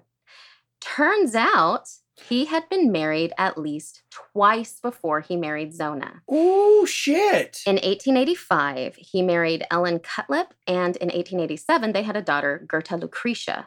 Shue reportedly beat his wife so badly that a group of vigilantes dragged him out of bed one winter night and threw him through the ice in the Greenbrier River. It is unclear whether this incident occurred before or after the birth of their daughter, but the marriage ended in divorce four years later while Shue was in the state pen serving time for horse stealing. Wow, all the connections. I know. I had no idea. I didn't I didn't know this. These details are yes. completely new to me. Yeah. So uh, the divorce on the divorce decree, cruelty was cited as the reason. Oof. Yeah. And this was back then. Mm-hmm. So, I mean, where the definition of cruelty, as defined by men, right, as pertaining to the treatment of women, was pretty fucking... Yeah. Not exactly enlightened, shall we say. Right. And so then to realize, you know, especially with H H. Holmes, couldn't get the divorce agreed to. Yeah. This one was. Yeah. Yeah. So, oof. Right. God, uh, in, in June of, of eighteen ninety-four, Shue married again, this time to Lucy Ann Tritt from nearby Alderson. They lived with his parents on Droop Mountain near Hillsboro, where Lucy died less than eight months later. There was no investigation, and the Pocahontas Times stated only that she died suddenly. After Zona's death, though, multiple stories regarding Lucy's death began circulating. The most common one was that she had died when a brick fell on her head. Whoa! The assumption was that Shue was holding the brick while it fell, quote, fell. Okay, well, I, I want to I want to just point out to our listeners that we did not know these details. No. Th- the connect- we didn't know the these details would be, would be cross-related. Uh-uh. Our stores have no idea. No idea. That's oh, that's crazy. Yeah. Uh, no matter the version of the story told, most of Shue's neighbors did believe he had killed Lucy. Mm. He may have even been married a third or fourth time. God Records aren't very damn. clear, and names being changed from nicknames to given names make it more confusing. He was definitely married twice, though, and apparently he had at some point said he had a goal of marrying seven times. Zona could have possibly been his fifth wife. Jesus Christ. Yeah. After all this information came out, Preston decided, yeah, there's enough evidence. We probably ought to get an official autopsy on her. Dig her up. So Zona's body was exhumed on February twenty-second, eighteen ninety-seven in the local one-room schoolhouse. So it's about a month after she died. Yeah. Shue had, of course, vigorously complained about this turn, events, turn of events, but he was required by law to be present for the autopsy. Three physicians participated in the autopsy that lasted three days. Wow. As, I know. As is common practice in an autopsy, they examined Zona's stomach for poison and checked other vital organs of the chest and abdomen. And he had to be there for all that? What a weird law. Yeah. Now, some things say three physicians, some say three days. I said three physicians for three days. It could be one or the other, and people are just getting those confused. Or it could be three days with three different physicians. Three days, like one physician, one physician comes in. One physician per day like, to get three different opinions. I can see, yeah, three different. Some, yeah, that could or be. Or it could be one physician three days or three physicians one day. I was just still wigging out the fact that, yeah. that you know, he this had is, to be there for it. Yes, like, yeah. You got to watch. I had to double check that, but yeah, he That's, was there. You got to watch, man. Here's how we watch. know. So... Uh, as is common practice in autopsy, they examined the, oh, I just said that, with the vital organs, chest and abdomen. Working around the head and neck, the doctors began to whisper. One of the doctors turned to Shue and said, "Well, Shue, we have found your wife's neck to have been broken."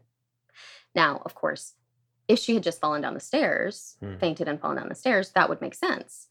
But the Pocahontas Times reported that on the throat were the marks of fingers, indicating that she had been choken, that the neck was dislocated between the first and second vertebra, the ligaments were torn and ruptured, the windpipe had been crushed mm. at a point in front of the neck. Shue was charged with murder and jailed in Lewisburg to await trial. While he was in jail, he said, "They will not be able to prove I did it." Which is different than, "I did not do it." Yeah, yeah, rather different. Yeah. He must have started to doubt his claim because by May twentieth, he had threatened to kill himself. So. I love how that's a, like, don't don't you dare, like, execute me or I'll mm-hmm, kill myself. Mm-hmm. That's what it boils down to. Right.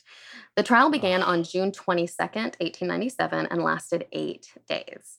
Mary Jane Heaster was Preston's star witness. He confined his questioning to the known facts of the case and did not bring up her visions of her daughter. Oh, that's right. Yeah, I yeah. love this. I love this detail. Perhaps hoping to prove her unreliable, Shue's lawyer questioned Missus Heaster extensively about Zona's visits to her on cross-examination. But the tactic backfired when Missus Heaster would not waver in her account despite intense badgering. As the defense had introduced the issue, the judge found it difficult to instruct the jury to disregard the story of the ghost, and many people in the community seemed to believe it. It didn't help that when Shue took the stand for himself on the sixth day, he rambled on all afternoon but didn't do much more than deny everything that had been said against him. And at one point, he appealed to the jury to look into his face and then say if he was guilty. This made, according to the Greenbrier Greenbrier Independent account, an unfavorable impression. After one hour and ten minutes like of deliberation, looking at the jury going, "Put him up, put, put him up. up. I'll fight you with one hand." Right. Tell me I did it's it, like, motherfucker. Tell me I did it. You saw what I did to my wife. I'll do. Th- I right. mean, fuck. I fucking dare you to tell me I did it. Uh, okay, so if you find me guilty, I'll throw you down the goddamn stairs. Uh, uh, shit. Uh, Um, you do know say I'm are... guilty, I'll crush your windpipe. um, so after one hour and ten minutes of deliberation, the jury returned with a guilty verdict. The accounts in the Greenbrier Independent make clear... an hour and fifteen of that was just lunch. Wait, right, yeah. um, so in the paper, it made clear that Shue was convicted of murder on his third wife of circumstantial evidence, not because of a ghost testimony. He was sentenced to life in state prison. Following a foiled lynching attempt a few days later, and a couple of people were sent to prison over trying to lynch him. Uh, he was taken by train to the state yeah. prison in Moundsville.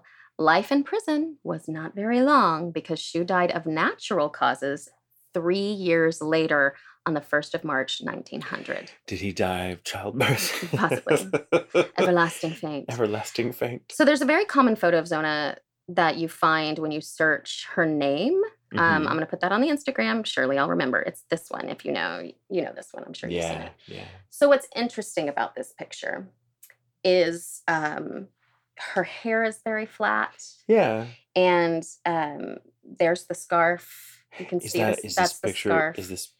It's most likely a postmortem picture. Oh, man. So she is wearing the scarf that it, he dressed he her up with. Her, and it's very tight. It is very tight. It's a, just a very, yeah. Uh, it's, it's, yeah, her hair, her face, and her neck are very weird looking. It's her face is very flat, so she's probably. I hate to say it, it, it kind of looks like if you've, let's say you broke one of your mom's favorite statues and you had to glue the head back on. Yeah. Like that's kind of what it looks like. Yeah, like, it's a little off. Right. It's something's off. Yeah, yeah. So um, I'll put that on there too. But ugh, that's creepy. Those postmortem pictures are fascinating. They really are. It was, it was really common practice mm-hmm. to do it because yeah, getting time, a picture was uh, it was quite an expense yes. and it took time. Right. But that's why you can often tell uh, if you look at older pictures, you'll know the exposure time was so long that mm-hmm. it's why most living people look very glassy-eyed. Yes. Uh, because they have to stand still for so long for the exposure it's that their eyes almost always move.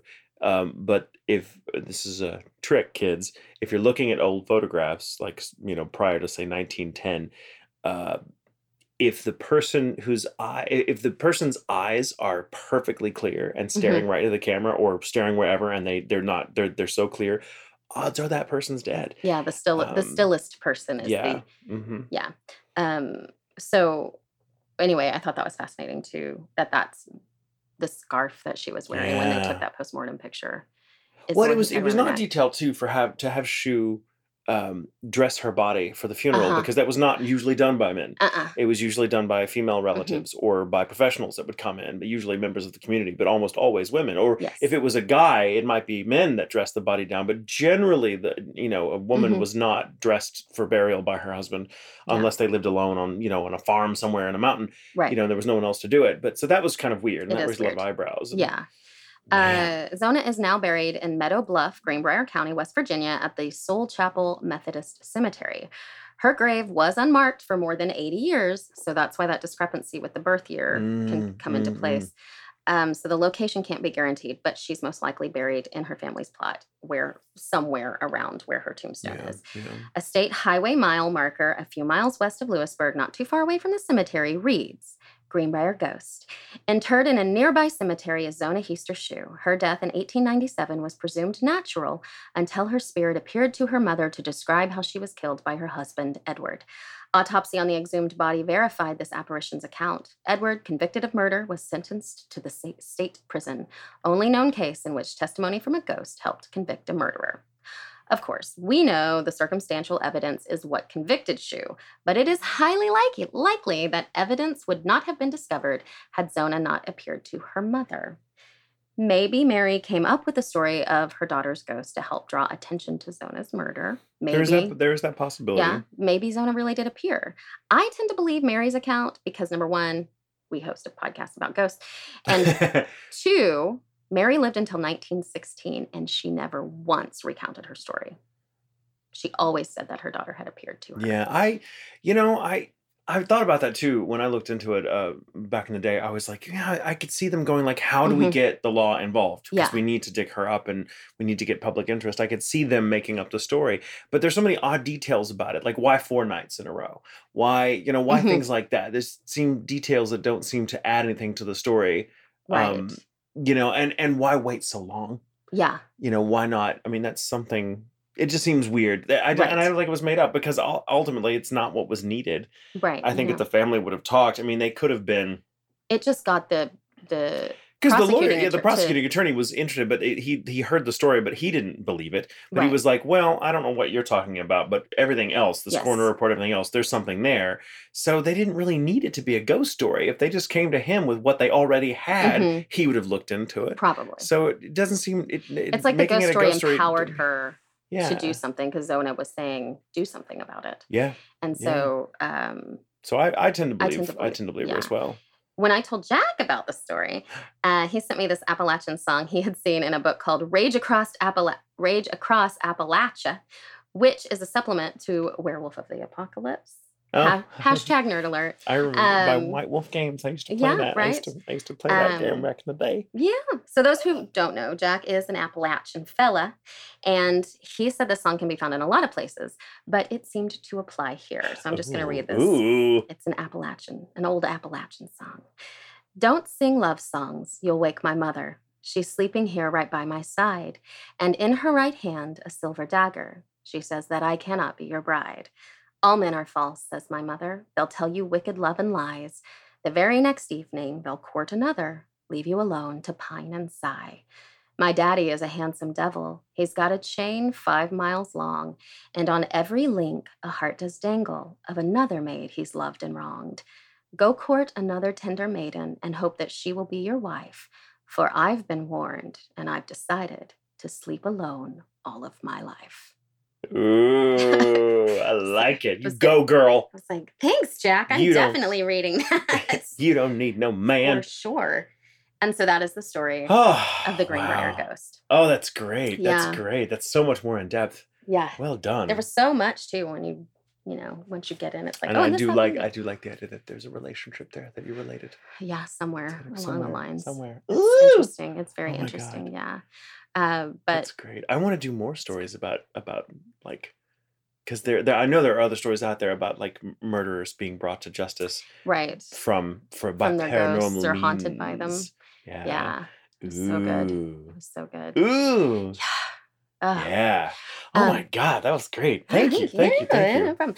Um. So this morning mm-hmm. we went and had brunch um, while watching Scary Stories uh, yeah. um, to read in the dark. Uh, scary, uh, scary Stories to Tell in the Dark. To Tell in the Dark, yeah. yeah uh, we went to see that this morning. It was fun. Super fun. It was super, super fun. fun. I enjoyed yeah. it. Yeah. I don't think it's for children. Oh, yeah. I totally, no. I'd let my I mean, kids see it. it. I would not. I would let my kids see it. My kids would probably grow up to be really twisted, but yeah, I'd let them see it. The imagery is terrifying.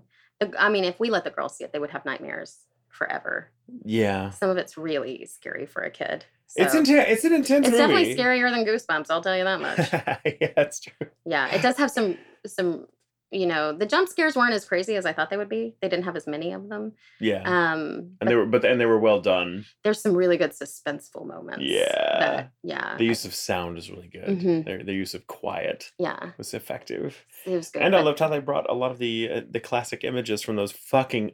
Uh, terrifying terrifying drawings. And unforgettable illustrations. Yes. You know, like they really did a good job of bringing them to life. Like yeah. Harold and, and the weird woman thing and yeah. the Oh my the, god, the, the the skeleton toe lady. Oh my god. Oh.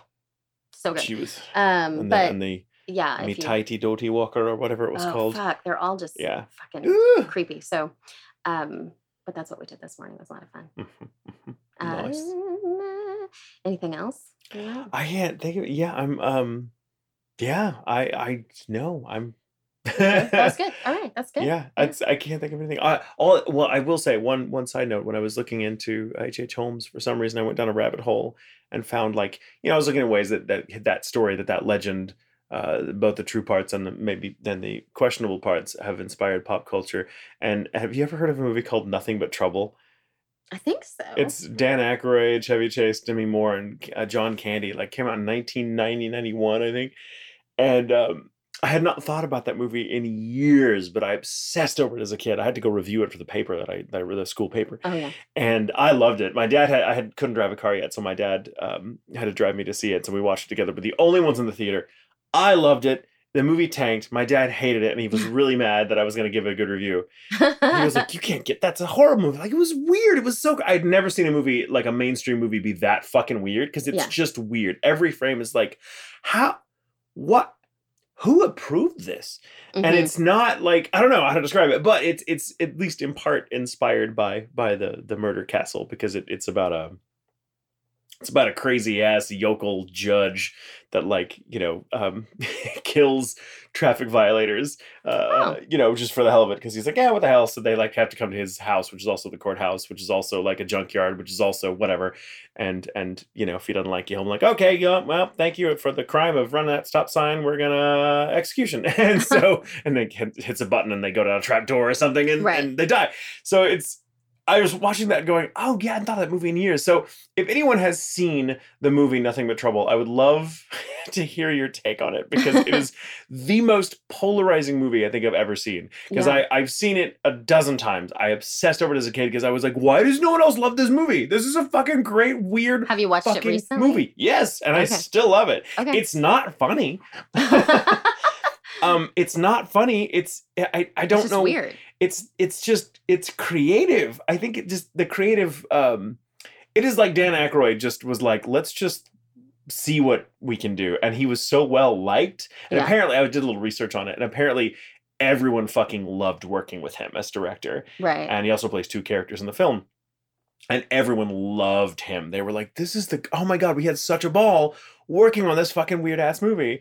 And that, you know, was at least partially inspired by The Murder Castle. Probably. Yeah. I don't, it's never confirmed. Dan Aykroyd has never come out and said that it was. Like, I would not be surprised. Inspired. But I mean, there has to be. Because even like the building kind of looks like, you know, what I imagine The Murder Castle looked like. Right. And uh, so uh, anyway, that was just the kind of detour I went on. I was like, oh, but I want to hear people's take on that. I watched it. I watched it with several people. And um, one person was like, that's fucking cool. That's fucking crazy. I don't yeah. know what I just watched. I loved it. And the other person was like, I'm angry at you for showing me that movie. Like, that's, I didn't even, I can't even laugh at how bad it is. Like, and it was so just too completely real. And so I'm just really fascinated. Like, does that yeah. movie only work on some people? I don't know. And am I one possible. Of them? I don't know. Well, I'm glad that you liked it. At least it's just weird. I'm I suggest you watch it. it. Just, yeah, yeah, yeah. Um, Chevy Chase is awful in it though, because I hate Chevy Chase. I, yeah, I don't. That's... I've never liked him very much. I he's think got he's... a great birthday though. Does he? Oh, he does. he's we such an birthday. asshole to people though. He's such an asshole. I share a birthday with him and Jesse Jackson. Much prefer Jesse Jackson. Sigourney Weaver. Much before Sigourney Weaver. Yeah, she's the one I normally She's say. the awesome, awesome She's the one. awesome one, yeah. yeah. She's such a badass. That's, that's, maybe that explains Chevy Chase's life and why he's such an asshole. Like, man, I have to be compared to those people? Of course I'm going to be the bottom of the list. Yeah. But yeah, yeah, by all accounts, Chevy Chase is just impossible to work with and a dick. And like, when he was on the set of this film, like he was getting paid three times more than Aykroyd, who was the director, writer, and playing two roles in the film. Right. And he held that over his head all the time. Like. Right. Like, yeah, I'm, I'm getting paid like three times, and he would show up late and just like not want to do it. Like, he's such an asshole. I'm like, what? And everyone else, this is a movie that everyone else was having a fucking ball on because they were yeah. like, I want to do this weird thing in this one scene where like, we have these weird like sets here. And after, oh, okay, we got it because Warner Brothers loved them. They're like, here, have forty million. Jesus. Yeah, it's crazy. I want Warner Brothers to love me. I did, if yeah. they gave me forty million dollars, though, I would probably not make a movie with it. Well, not with all of it. Either. Not with all of it. I Maybe. would do a, a very low budget movie. You can make a movie for like two million and then just Invest keep the rest. So much of it. um. Anyway, so that. But was we can just... dream about that later. Yeah. Mm, one uh, day. One yeah. day. Yeah. So I guess until Thursday when we have our next Ghosticles episode. Uh, thank you guys for listening, and remember, it's, it's okay, okay to sleep with, with the lights on. on.